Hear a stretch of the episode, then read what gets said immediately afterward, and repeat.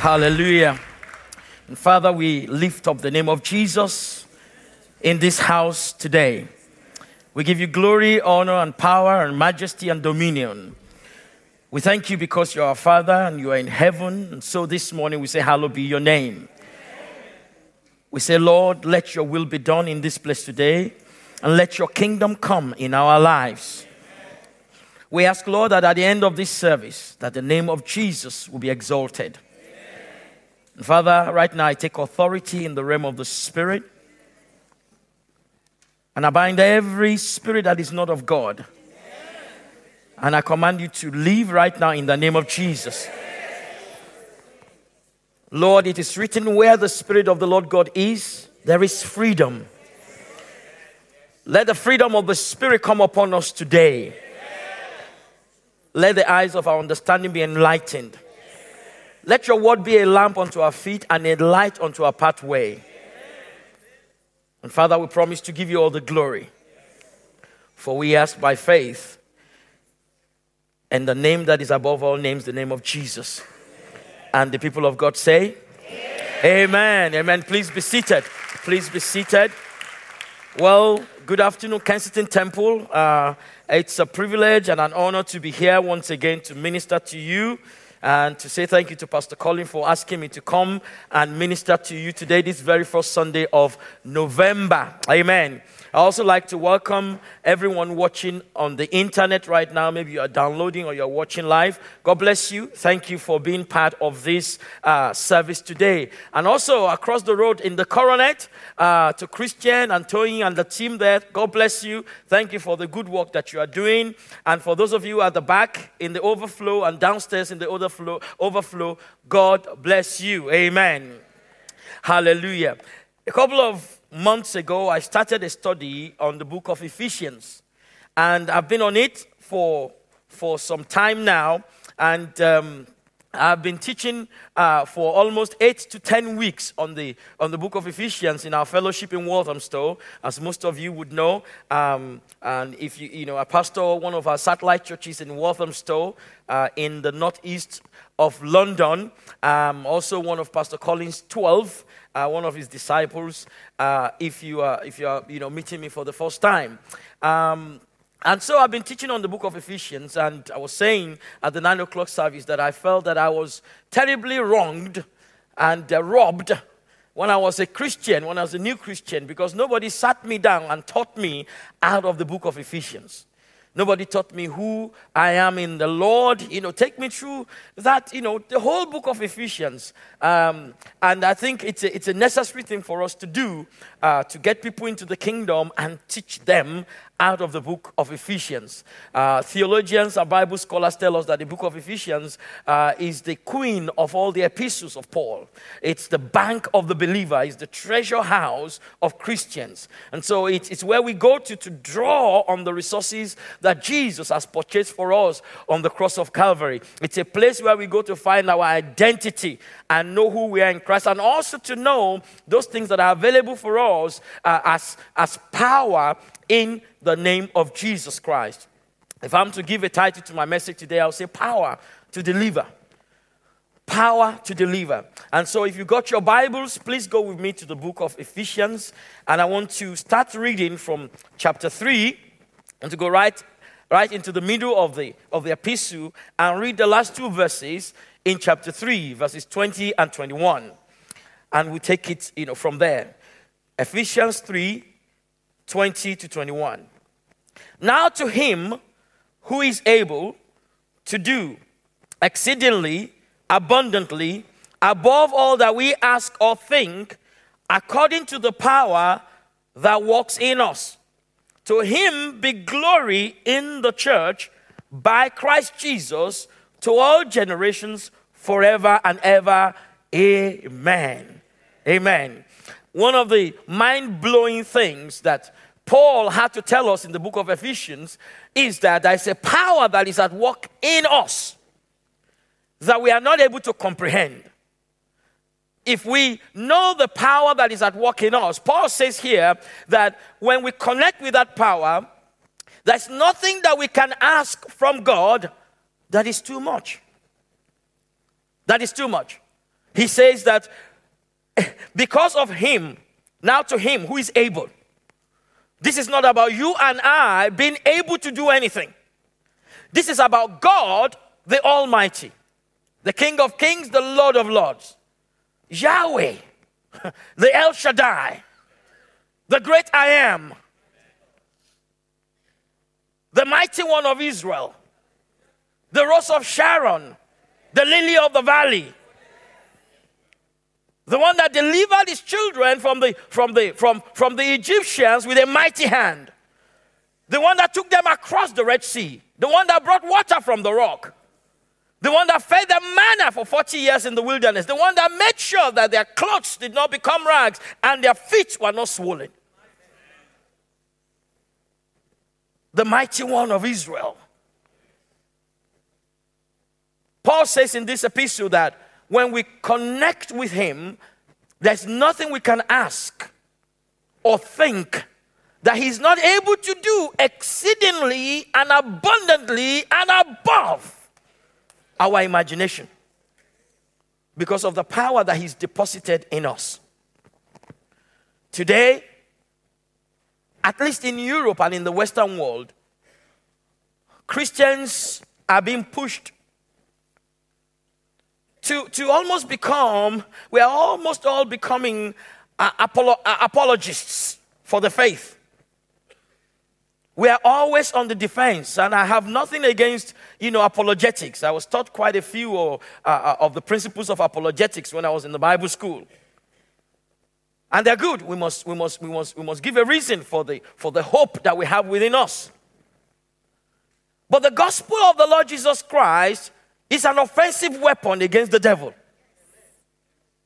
That was why Paul said, I'm not ashamed of the gospel, for it is the power of God unto salvation for them that believe. It is the power of God unto salvation.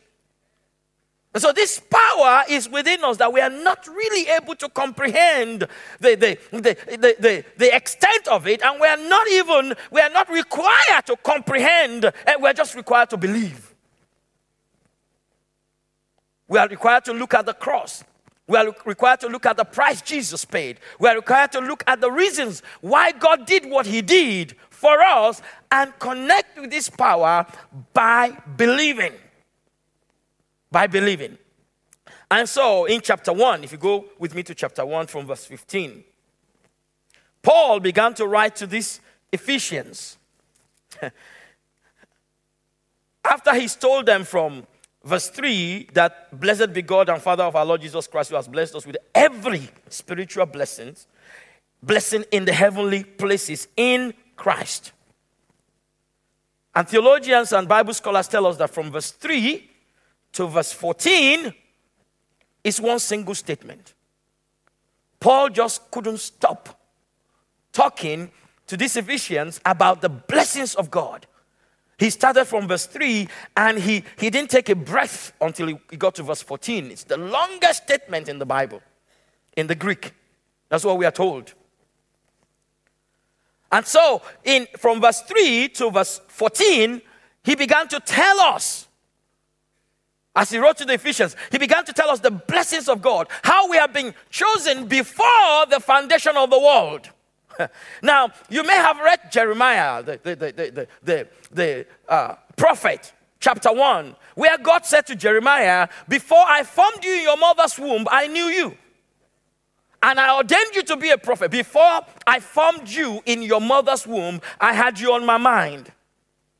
But for you and I, as Christians, who had been ransomed by the blood of the Lamb, no, no, no, no. He knew us before the foundation of the world. Before the foundation of the world, He knew us. He predestined us to be acceptable in the Father. We are the most privileged people on the face of the earth. And when I look at the book of Ephesians and I'm saying to myself, come on, praise, what is the matter with you? You are blessed. You are chosen. You are predestined. Jesus has invested power in you. What is the matter with you? So what I tell myself every day. Look myself in the mirror and I tell myself, I am not an ordinary person. I can never be an ordinary person. I am an extraordinary person. I don't know about you, but I'm a supernatural person. and I thank Jesus. I thank Jesus that I don't have to pay for it. Like the songwriter said, it didn't come cheap, but I got it for free. It's the hope of glory, Christ in me. I thank God that Jesus paid the price to make me a supernatural person. I thank my God that He has blessed me with all spiritual blessings in the heavenlies, and I don't have to pay for it because I can never pay for it. That's why we love Jesus. That's why we worship Jesus. That's why we follow Jesus. That's why we must never be afraid to proclaim the name of Jesus.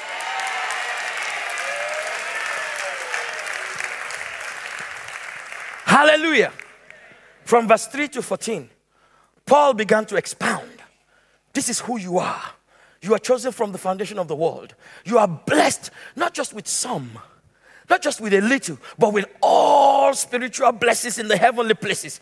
It's, this is what God has done for you. He planned it. It was because of the riches of His glory. It was, it, God just, He showered on us all of His resources in heaven. And Paul says he did it with all prudence. Because God is not wasteful. He never does anything without a purpose. And so if you go with me to, to verse 15, Paul says, Therefore I also, that's chapter 1 of Ephesians, verse 15. Therefore I also, after I heard of your faith in the Lord Jesus and your love for all the saints, your faith in the Lord Jesus and your love for all the saints. Let me pause there for a minute. John says, You cannot say you love God if you don't love your brother or your sister. How can you love the one you have not seen when you can't love the one you can see? So, faith in the Lord Jesus Christ is followed by the love for the brethren. So, make up, make up with that sister next to you, that brother next to you. You know that? that one that offended you, let it go. Okay?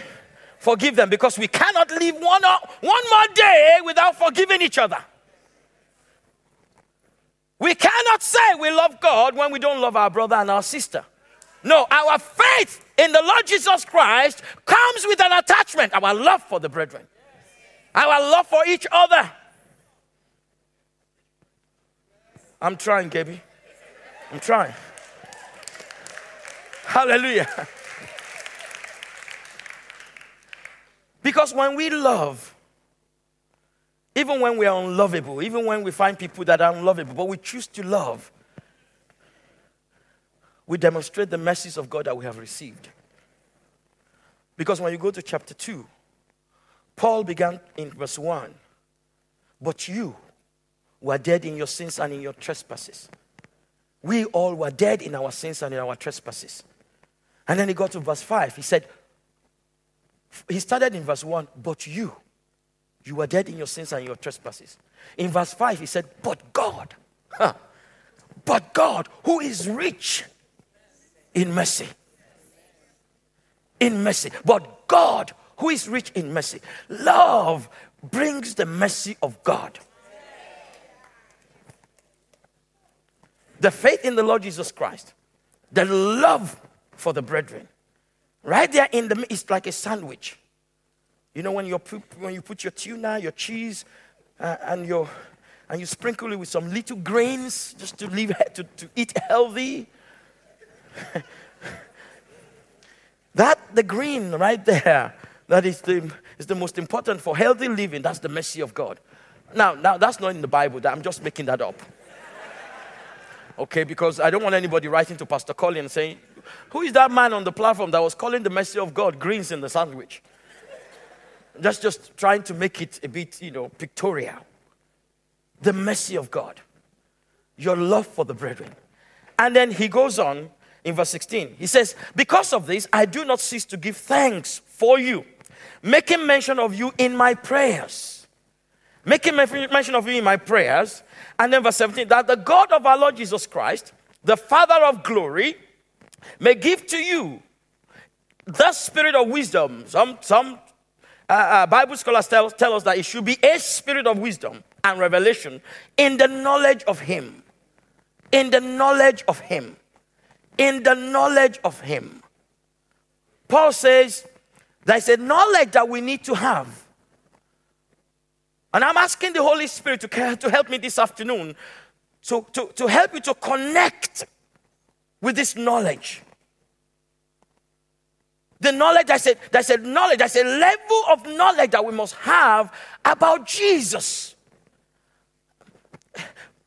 I used to be very cheeky with Bible school students when I was in, uh, when I was in the Bible school, when I was working in the Bible school years ago.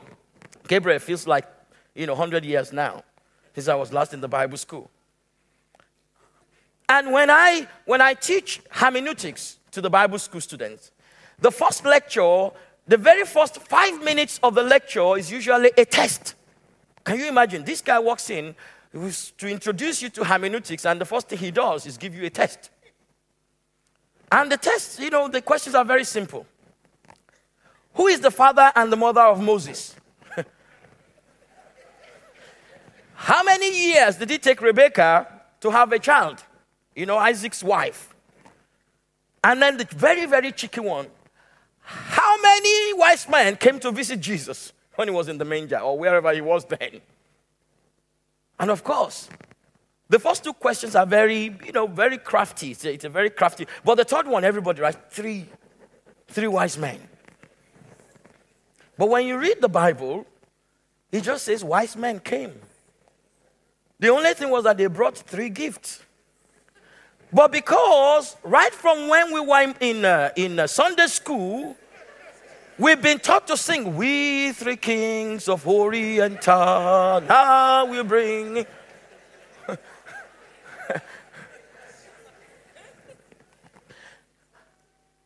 and the thing is, we get familiar with the Word of God. And so we don't look deep into the Word of God. We, we take our Bible reading, we just flip through and we think we know it already. No, you don't. The Word of God is new every day. It is new every day. And that's where the power to work miracles lies in the Word of God. Because what you've read for years, you can wake up in the morning and the Holy Spirit can give you a new dimension. I was taught in Bible school that there are two telos, the intention of the writer. There are two telos when you read the Bible.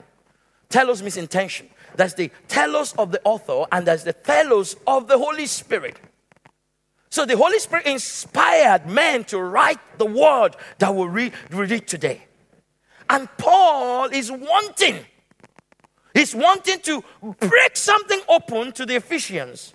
He calls it the mystery that was not revealed before to the prophets, was not revealed to the men of the old, but has now been revealed to his apostles and prophets. Paul says there are some mysteries that God keeps, secrets that God keeps for himself. In fact, the, the psalmist says the secret things belong to our God, but those things that he has revealed is given to us. It's a secret when Jesus is coming back. God is holding that close to his heart. We don't know, it's a mystery. We don't know. So Paul says that there are some mysteries in the Bible that God has given to him, especially for those of us who are of the Gentile stock. And he says, unless God opens your eyes and my eyes, we will miss it completely. We will have no understanding. And when you read in the scriptures where Jesus Christ said, The works that I do, you will do. The first thing your mind thinks about as a Christian, and my mind thinks about, is is he saying I too will raise Lazarus from the dead? And he didn't just stop there saying, The works that I do, you will do also. He also says, Greater works than this you will do. Now that blows my mind. So I'm beginning to agree more and more with Paul in Ephesians that says, it, the, the exceeding greatness of God's power that is at work in us, it's something that we cannot think or understand. When you come to that point, there's only one thing left to do only believe. And I must say that when I was in, when I was living in Africa, I didn't have to always examine myself if I was still in the faith. Not that I backslide, not that I don't believe in Jesus anymore, but it's much, much easy to believe in miracles. It's much, much easier there to believe in the power of God to deliver. Number one, there's no NHS. Hmm. Number two, there is no job center to sign on and sign off. Number three, there is no tax working credit. there is no job seekers allowance. so, as a Christian, when you find yourself in a difficult situation, there's only one thing to do to connect with the power of God that is at work in you. You come to a place and you have no choice but to live by faith.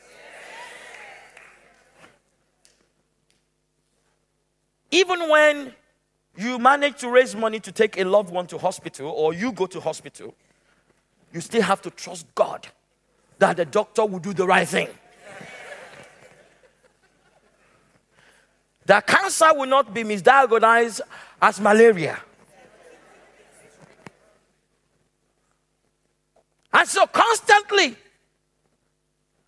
we are having to depend on the Word of God to survive.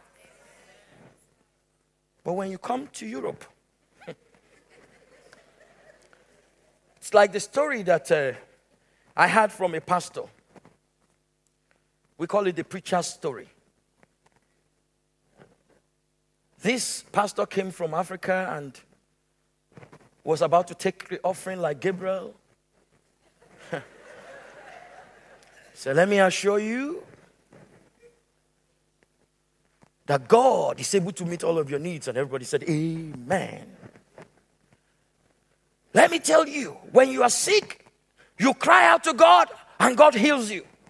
You don't waste your money to buy, to buy drugs and go to doctors and all that stuff. After the offering, somebody came to him and said, Pastor, you know, we don't have to really pray when we are sick. We just need to call the ambulance.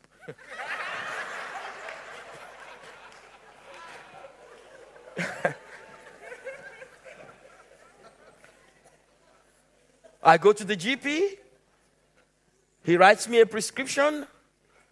I go to the pharmacy, I collect my prescription, it's free of charge. so, really, you got to come with something else about why I have to give an offering. it's just where he's coming from. For him to live a healthy life, he has to pray. For his children to go to school, he has to pray. And not just praying, but also connecting with this power that is at work in us. And so Paul goes on in this passage of Ephesians in 1, chapter 1, in verse 17, says that the God of our Lord Jesus Christ, the Father of glory, may give to you the spirit of wisdom and revelation in the knowledge of Him, the eyes of your understanding being enlightened, that you may know what is the hope of His calling, the hope of His calling. Now, the hope of His calling is the purpose for which God has deposited his power in us. This unbelievable power. His call upon your life, his call upon my life. Uh, it's not just people who stand on the platform to preach, to teach, and to do whatever that are called. We are all called into the ministry by Jesus. And when you get to Ephesians chapter 4, Paul begins to break it down, saying, Look, for those who are called into the fivefold ministry, the reason why they've been called into that ministry and endowed with that, with that ability is so that they can equip the saints of God. That's you and I. Isn't it wonderful that you don't have to go to Rome and wait on the queue for the Pope to make you a saint? Part of the blessings that come with being blessed with all spiritual blessings in the heavenly places is that you are righteous, say amen. amen. You are holy, say amen. amen. And you are a saint, say amen. amen. That's who you are. And that's who I am. And Paul makes that very, very clear.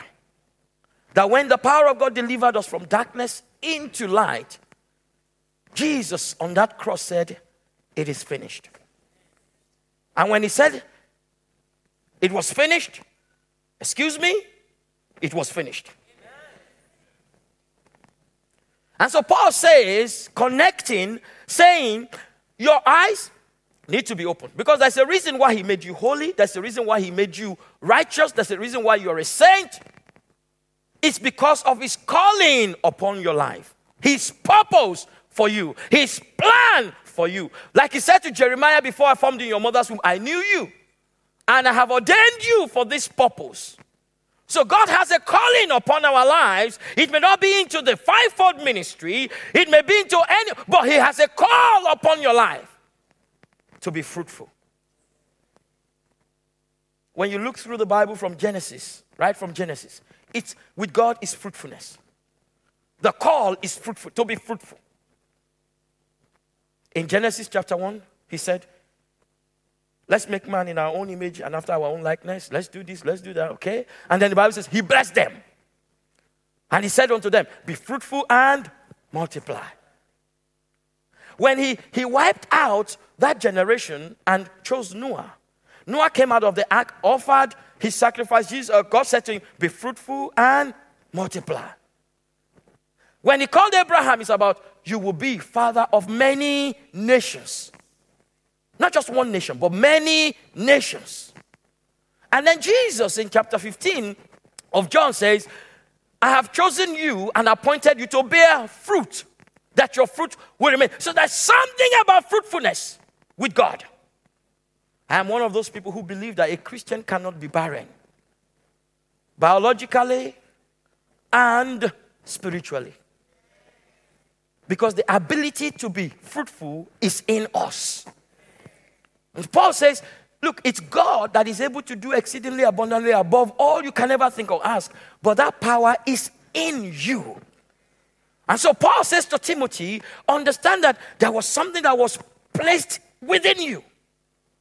You need to go and stir it up. Stir it up. It's there. Stir it up. It's there. Stir it up. Because unless we stir it up, we will continue to go through life thinking we are powerless people. And yet, the power that is within you cannot be stopped by any nuclear weapon. Oh, I'm going to prove it to you right now. Thank you for that two and a half amens. You see, the two and a half amens is a very good example of how unless God opens our eyes of understanding, we will not believe it. Are you following me? I'm praying that your mind will be renewed today. Because for too long, as Christians, we've walked around like this. We are nothing. We are the worm. no, Jesus didn't die on the cross to make you a worm. He, he, didn't, he, didn't, he didn't tell Paul, inspire Paul to tell us that there's a power that we cannot comprehend within us because we are worms. Oh, yeah, he's our king. When we come before him, we'll worship him.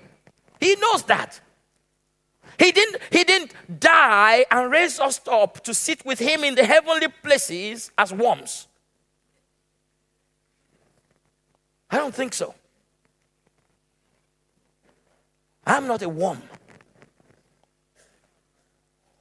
I am a king. You may think he is so arrogant. Yes, I am. the reason why I'm a king is not because I was born in Windsor Castle or, or I was raised in Buckingham Palace. The reason why I'm a king is because my father is the King of Kings and the Lord of Lords. If he's the King of Kings, definitely I'm a king. And we can try crossbreeding as much as we like.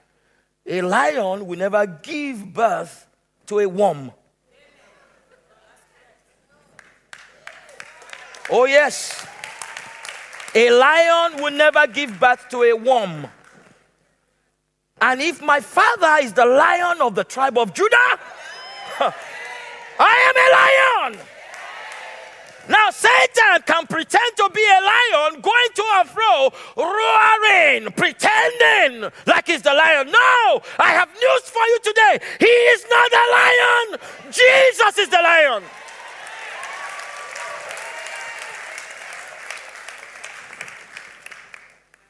It's a decision. It is a decision by you, by me, to say, I refuse to be intimidated. I refuse to be intimidated.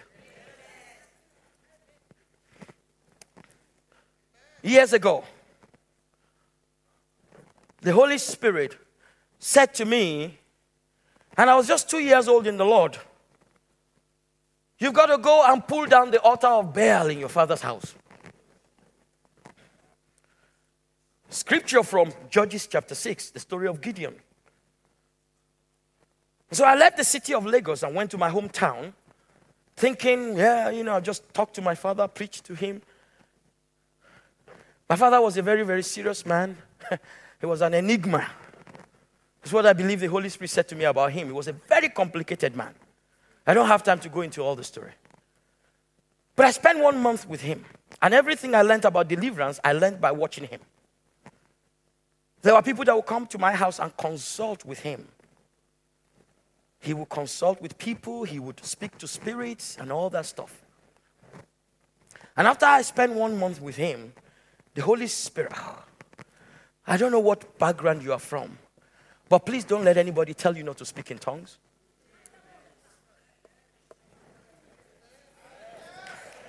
Don't let anybody tell you not to speak in tongues. You go do your own research from both sides and decide whether you want to be a powerful Christian or not. If you don't speak in tongues, I can tell you if you are genuinely born again, you still make heaven. You just won't operate in power. And then the Holy Spirit said to me, Go and pray in his office where he consults with people in tongues. And so for three days, I wake up in the morning, and when he's not at home, I go there and pray in tongues. I'll pray and pray and pray in tongues. And then finally, the day I left home, I, I took all of his occultic stuff and, I, and I, I set fire to it. I burnt it with his hands. Then I had to run.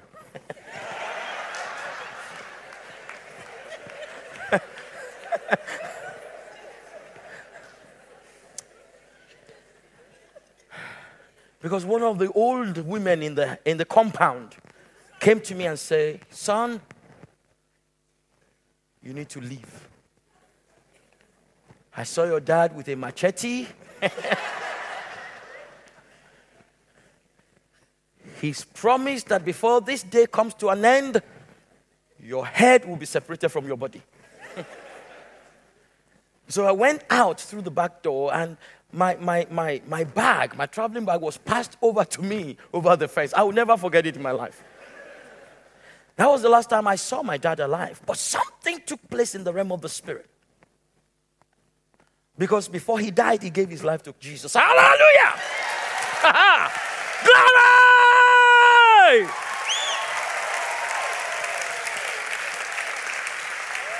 So every time, every time the devil tries to show me the picture of my father with a machete trying to cut me, I turn to the Holy Spirit. He assures me that he's in heaven.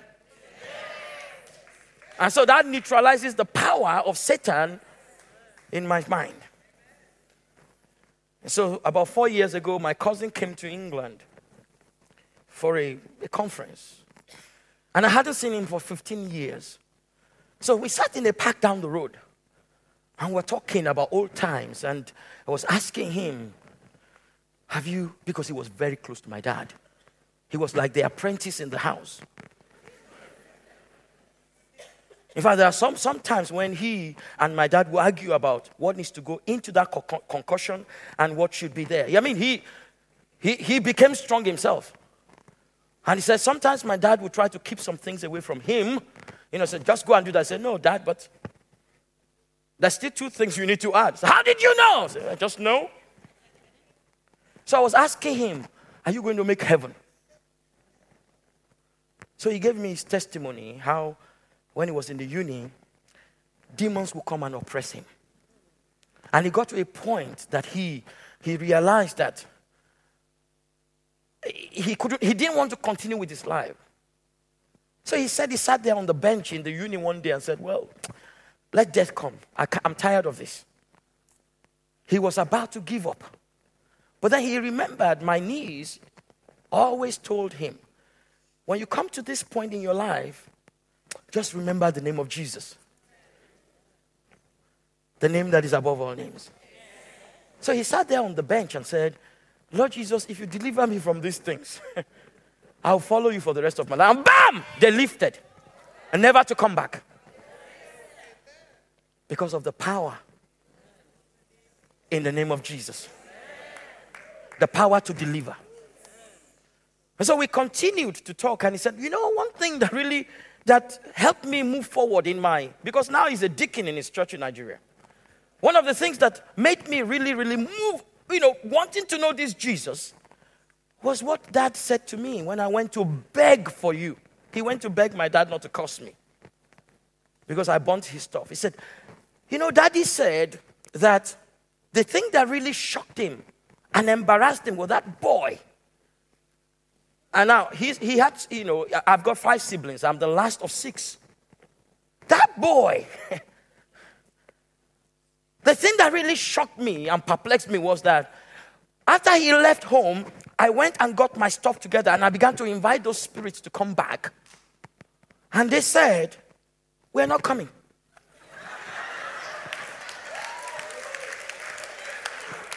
We're not coming. And he said, But why? And they said to him, Because your son forbid us to come. Your son said, We cannot, we must never come back to this house. It is the power that is at work in you.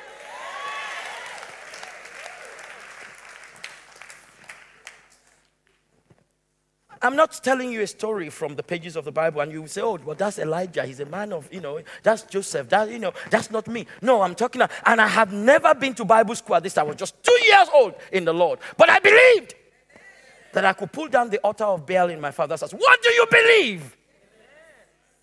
What do you believe? Because we stop believing what we are supposed to believe because of the news that the, the, the, the news media keep pumping at us, everything that is being thrown at us, everything that we are receiving, receiving, receiving, everything is about Jesus is not this, Jesus is not that. When he, hey, it's a lie. This is the only truth. You will know the truth, and the truth will set you free. The truth that sets free is information the knowledge of Jesus. The knowledge of Jesus. So Paul says, I'm praying that he will give you a spirit of wisdom and revelation in the knowledge of him. The knowledge here, scholar tell us, is not just about, oh, I know. Oh, I know Gabriel, I know, you know, but you don't really know who he is really on the inside. And he's a good guy. That Gabriel, when he wants to be. Awoo! Amen. But the knowledge here is the intimate knowledge of God. Intimacy. Intimacy. So in John 15, Jesus Christ said, If you abide in me and my words abide in you, if you abide in me and my words abide in you, you will ask anything and it shall be done for you. Because then it glorifies my Father, and then people will know you are my disciples. And then you can bear fruit, much fruit, and your fruit will remain. If you abide in me, and I in you, and your words abide, and my words abide in you, you have connected with the power that created the heavens and the earth. The power that created the heavens and the earth. And now, Paul goes on in this Ephesians, he says, in 18, the eyes of your understanding being enlightened, that you may know what is the hope of his calling, what are the riches of the, of his, of the glory of his inheritance in the saints. And 19, and what is the exceeding greatness of his power towards us who believe. He didn't say the exceeding greatness of his power towards the preacher on TV or towards Benny Hinn alone, or towards Colin Dye alone, or towards Joyce Meyer alone, or towards whoever your favorite preacher is on the TV. No, he says, this power is available to you because you believe. And every time you believe his word, this power is available to you. It is the power that is at work in you that God will use to do exceedingly abundantly above all you can ever think or ask.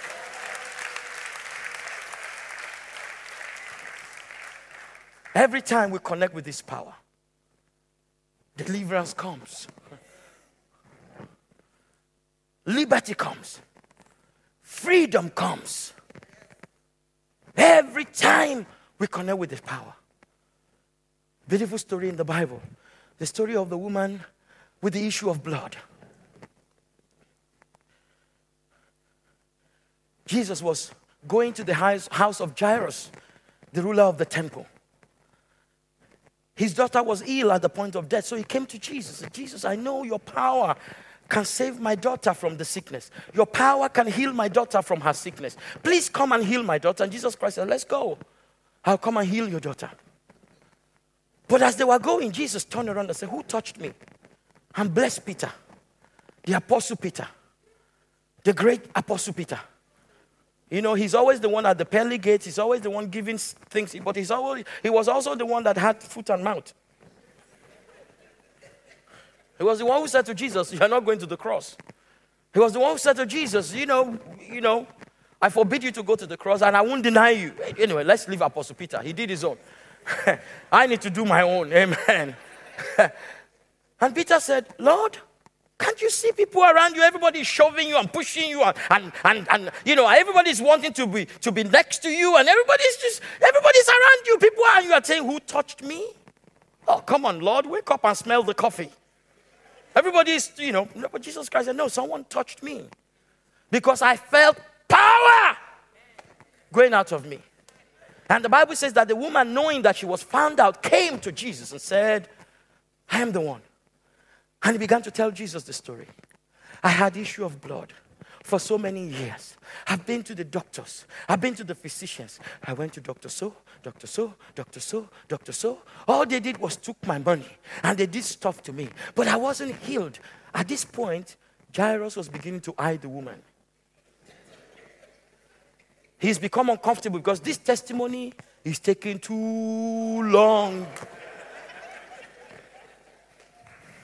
Reminds me of a woman in my home church back home in Nigeria. When she comes on the platform to give a testimony, everybody goes, Oh.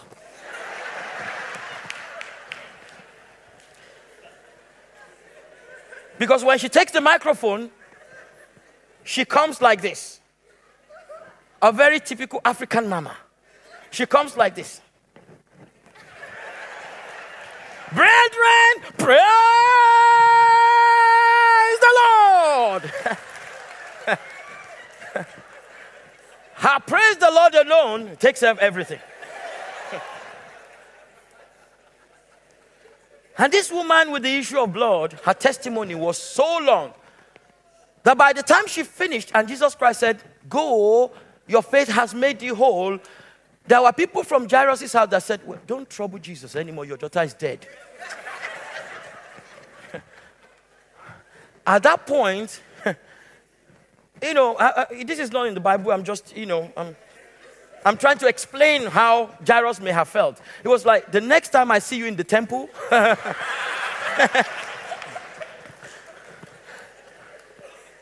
and Jesus understood how Jairus was feeling. But the Bible says that Jesus turned to him and said, Only believe. Only believe. What do you believe, child of God? Do you believe that this power is available to you? Scholars tell us that in that verse 19, Paul used four Greek words to talk about the power the dynamite power of God, explosive power, dunamis. He talked about the operating power of God. He talked about the power that, is, that Jesus endows us with. And then he talked about the ultimate power of God. And he said, Because you are a believer, this power is available to you. So when, by the time you get to chapter 6 of Ephesians, Paul says, My brethren, be strong in the Lord and in the power of his might. When you are strong in the Lord and in the power of Him, then you can put on the whole armor of God and then you are ready to go to war. Because now, Jesus arms you with the offensive weapon, His word. The sword of the Spirit, which is the word of God. We have to come back to this. But I know today there are people here. You're thinking, look, Mr. Preacher Man, What you have said, yes, is from the Bible, but, and that's the problem the but. The only but that is important is the but that says, but God, who is rich in mercy. Because there's nothing you and I could have done to earn what I'm talking about. And that's why all Jesus requires is for us to believe and enjoy. Come on here, Claudette. Come on, let's, let's, let's, come and help me and let's finish. Hallelujah. There was one woman that was brought to Jesus. We just know her as the woman that was caught in adultery. One day Jesus was talking to people, and here come, came some men, and they brought her in and they shoved her in the presence of Jesus. And they said to Jesus, We caught this woman in the very act of adultery. We caught her in adultery. She came bound before the Messiah. They had stones in their hands. They said to Jesus, The law of Moses says she ought to die. She must die. She broke the law. But, Rabbi, what do you say? And the Bible says that Jesus stooped down. I, I always wondered why he stooped down. Some wise preacher said he stooped down and he was writing the names of all the men that had stones. Jeremiah, you were in her room five days ago. Zachariah, she was in your house three days ago. Nehemiah, you took her to dinner last night. but I want to believe that that was not what Jesus was doing. I want to believe, I, I want to believe that when Jesus stooped down, what he was writing on the floor was his manifesto in the book of Isaiah. For the Spirit of the Lord God is upon me. He has anointed me to preach the good news to this poor woman. He has sent me to set her free, set the captives free. To tell of the acceptable year of the Lord. To say to her, Today is the day of salvation. Now is the acceptable time. And the Bible says that he stood up again and looked at his at her accusers and said, Well, which one of you that has no sin? I'll cast the first stone. And the Bible says that they all, from the oldest to the youngest, they threw down their stones and they walked away. In the first place, they caught the woman in the very act of adultery. But she was the only one that was brought. And if we are not going to be insane people, it takes two to commit adultery. the question is, why was the woman? Why was the man?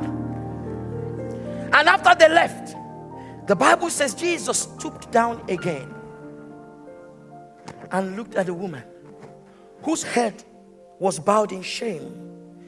And she's, woman, and she lifted up her head and she was beholding her Savior. She was looking at the author and the finisher of her faith. And she said, Where are those who are condemning you? And the woman looked around, looked around, and looked back at Jesus and said, No one, Lord. You know, super nannies on TV tell us that when you want to correct a child, don't stand and point down at them and say, Yeah, yeah, yeah, yeah, yeah. they tell us to come down to their level and talk to them. There was no way the Messiah could have saved us if he hadn't come down to our level.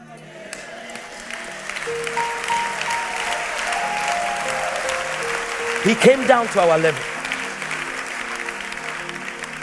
And when he came down to our level,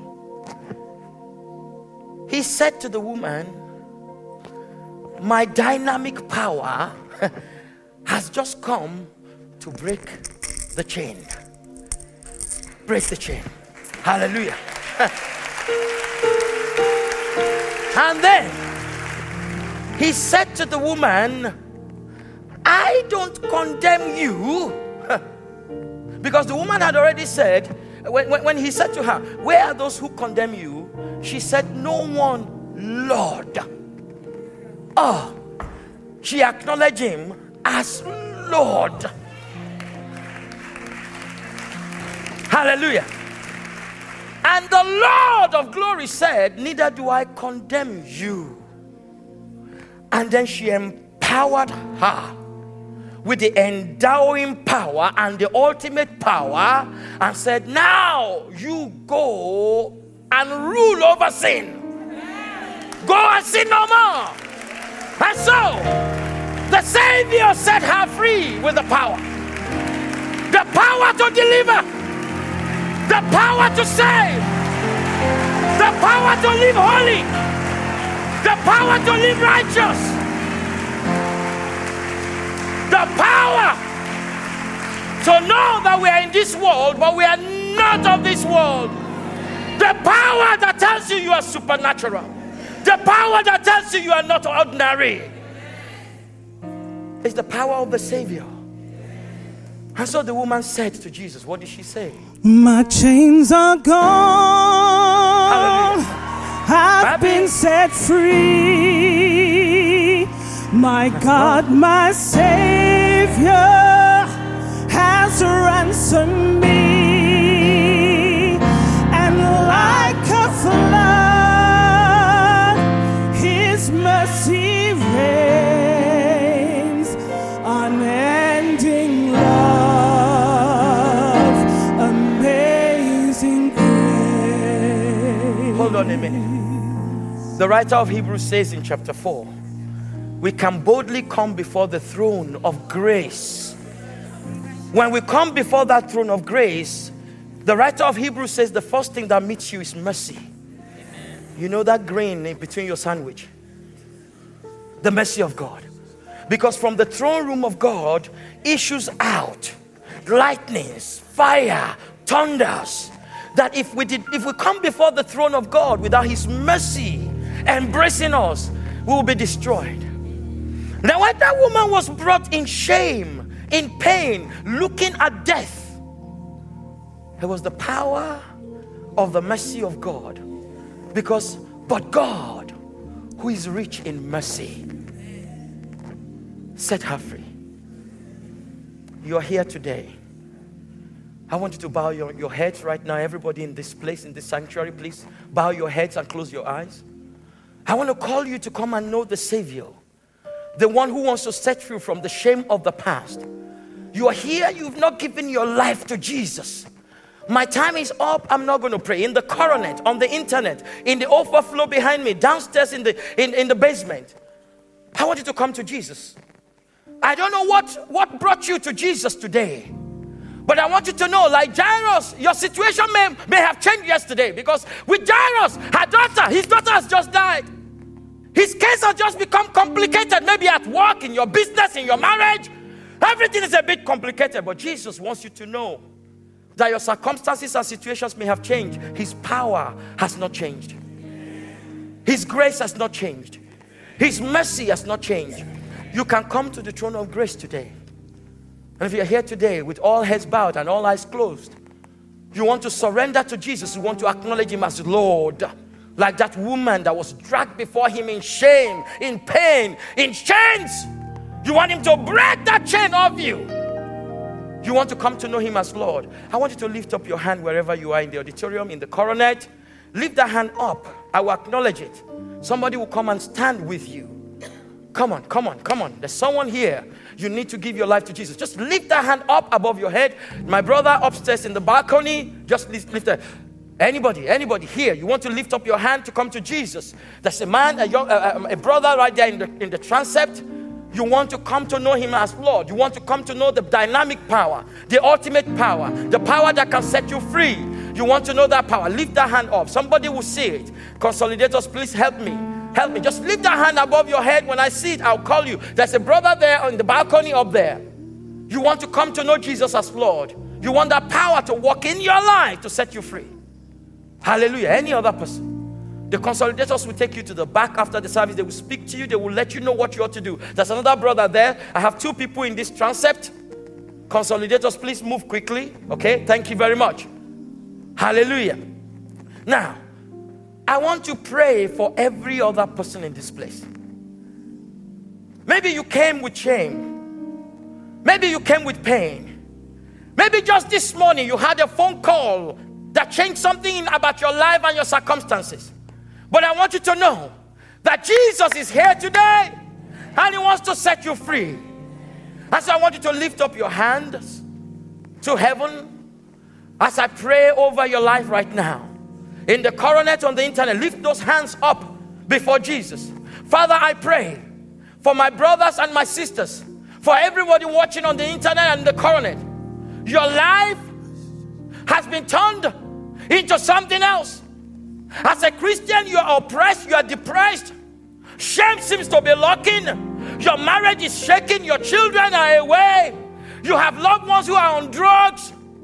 In the name of Jesus, I ask that the power that raised Jesus Christ from the dead, that set him on the throne at the right hand of God the Father, the power that is at work in every believer, begin to work in your life right now in the name of Jesus. I ask, oh God, that the power that broke the chains of the woman that was caught in adultery will break every chain. I pray that the blood that ransomed us will ransom you from the oppression of the enemy. In the name of Jesus. It is written, He, he who the Son sets free is free indeed. And where the Spirit of the Lord God is, there's freedom, there's liberty. Let freedom come upon your life now in the name of Jesus. I pray that you never go away the same. You will now return the same way you came.